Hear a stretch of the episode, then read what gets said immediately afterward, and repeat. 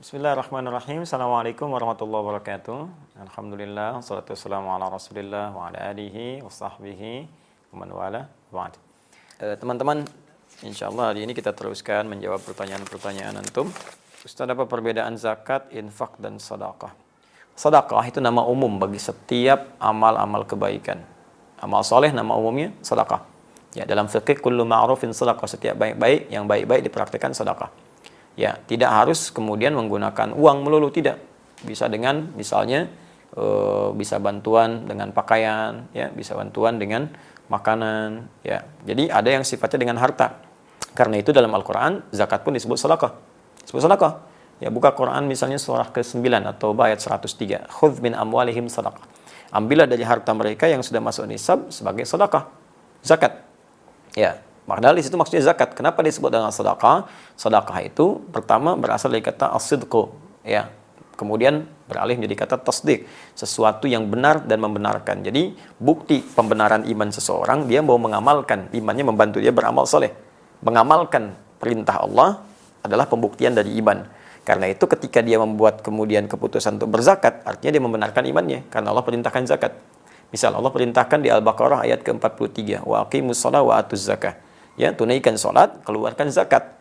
Anda beriman kepada Allah dan Anda buktikan saya keluarkan zakat, berarti Anda membenarkan uh, iman Anda kepada Allah. Anda membenarkan perintah Allah. Ketika Anda membenarkan perintah Allah disebut dengan tasdik namanya. Ya, kebenarannya disebut sadiq, yang terus membenarkan disebut siddiq. Karena itu sahabat Abu Bakar disebut as-siddiq karena terus membenarkan perintah Allah dan Rasulnya. Nah, zakat disebut dengan sedekah salah satunya karena itu pembuktian keimanan kita kepada Allah. Ya. Kemudian teman-teman sekalian, Infak disebut sedekah. Quran surah kedua Al-Baqarah ayat 264. Ya paling kiri sebelah bawah. Ya ayyuhalladzina amanu la tubtilu sadaqatikum bil manni wal adza kalladzi yunfiqu malahu ria'an nas. Hei orang-orang beriman jangan batalkan gugurkan amal-amal kebaikanmu yang telah lelah engkau tenun dengan melakukan perbuatan yang merusak seperti orang infak yang ria. Nah, infak ria itu disebut dengan bagian uh, infaknya disebut dengan sedekah. Enggak boleh infak dengan ria. Infaknya masuk kategori sedekah.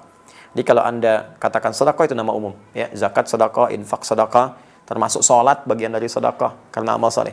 Senyum sedekah. Ya, basmatuka fi wajhi akhika sedekah. Senyummu yang membahagiakan temanmu itu sedekah. Nah, kemudian kalau sudah zakat spesifik, zakat bentuknya kewajiban berupa harta yang harus dikeluarkan jika sudah memenuhi batasan dan syarat-syarat ketentuan tertentu. Ya, batasan syarat ketentuannya misalnya nisab. Ukurannya apa misalnya? Ya, ukuran sudah 85 gram emas keluar. Ya di zakat tanaman lain lagi.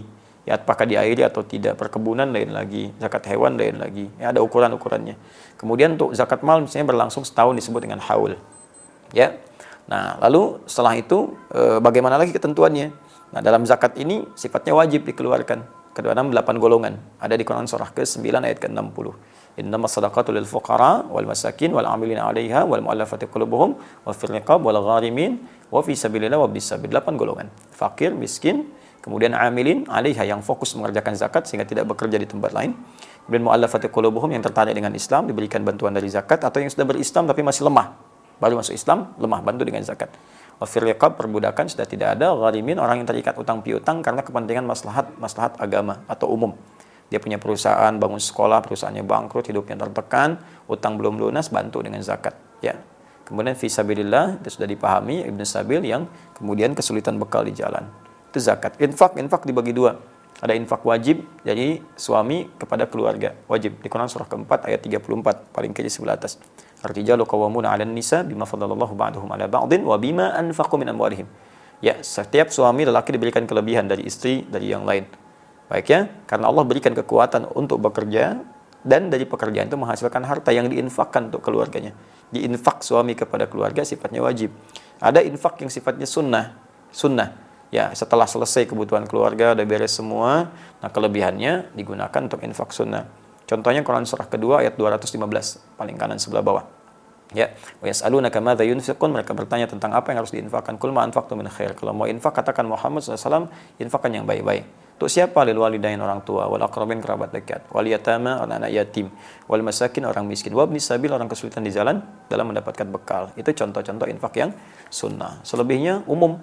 Ya umum infak-infak misalnya untuk infak ke masjid, infak untuk yang sifatnya Anda ingin berikan, ya boleh. Itu ada di Quran surah kedua ayat 261. Kaidah umum dibalasnya langsung 700 kali lipat dengan izin Allah Subhanahu wa taala. Sekira itu Allah taala alam bisawab. Semoga Allah berikan kemuliaan. Kita berjumpa lagi di sesi yang lain insyaallah.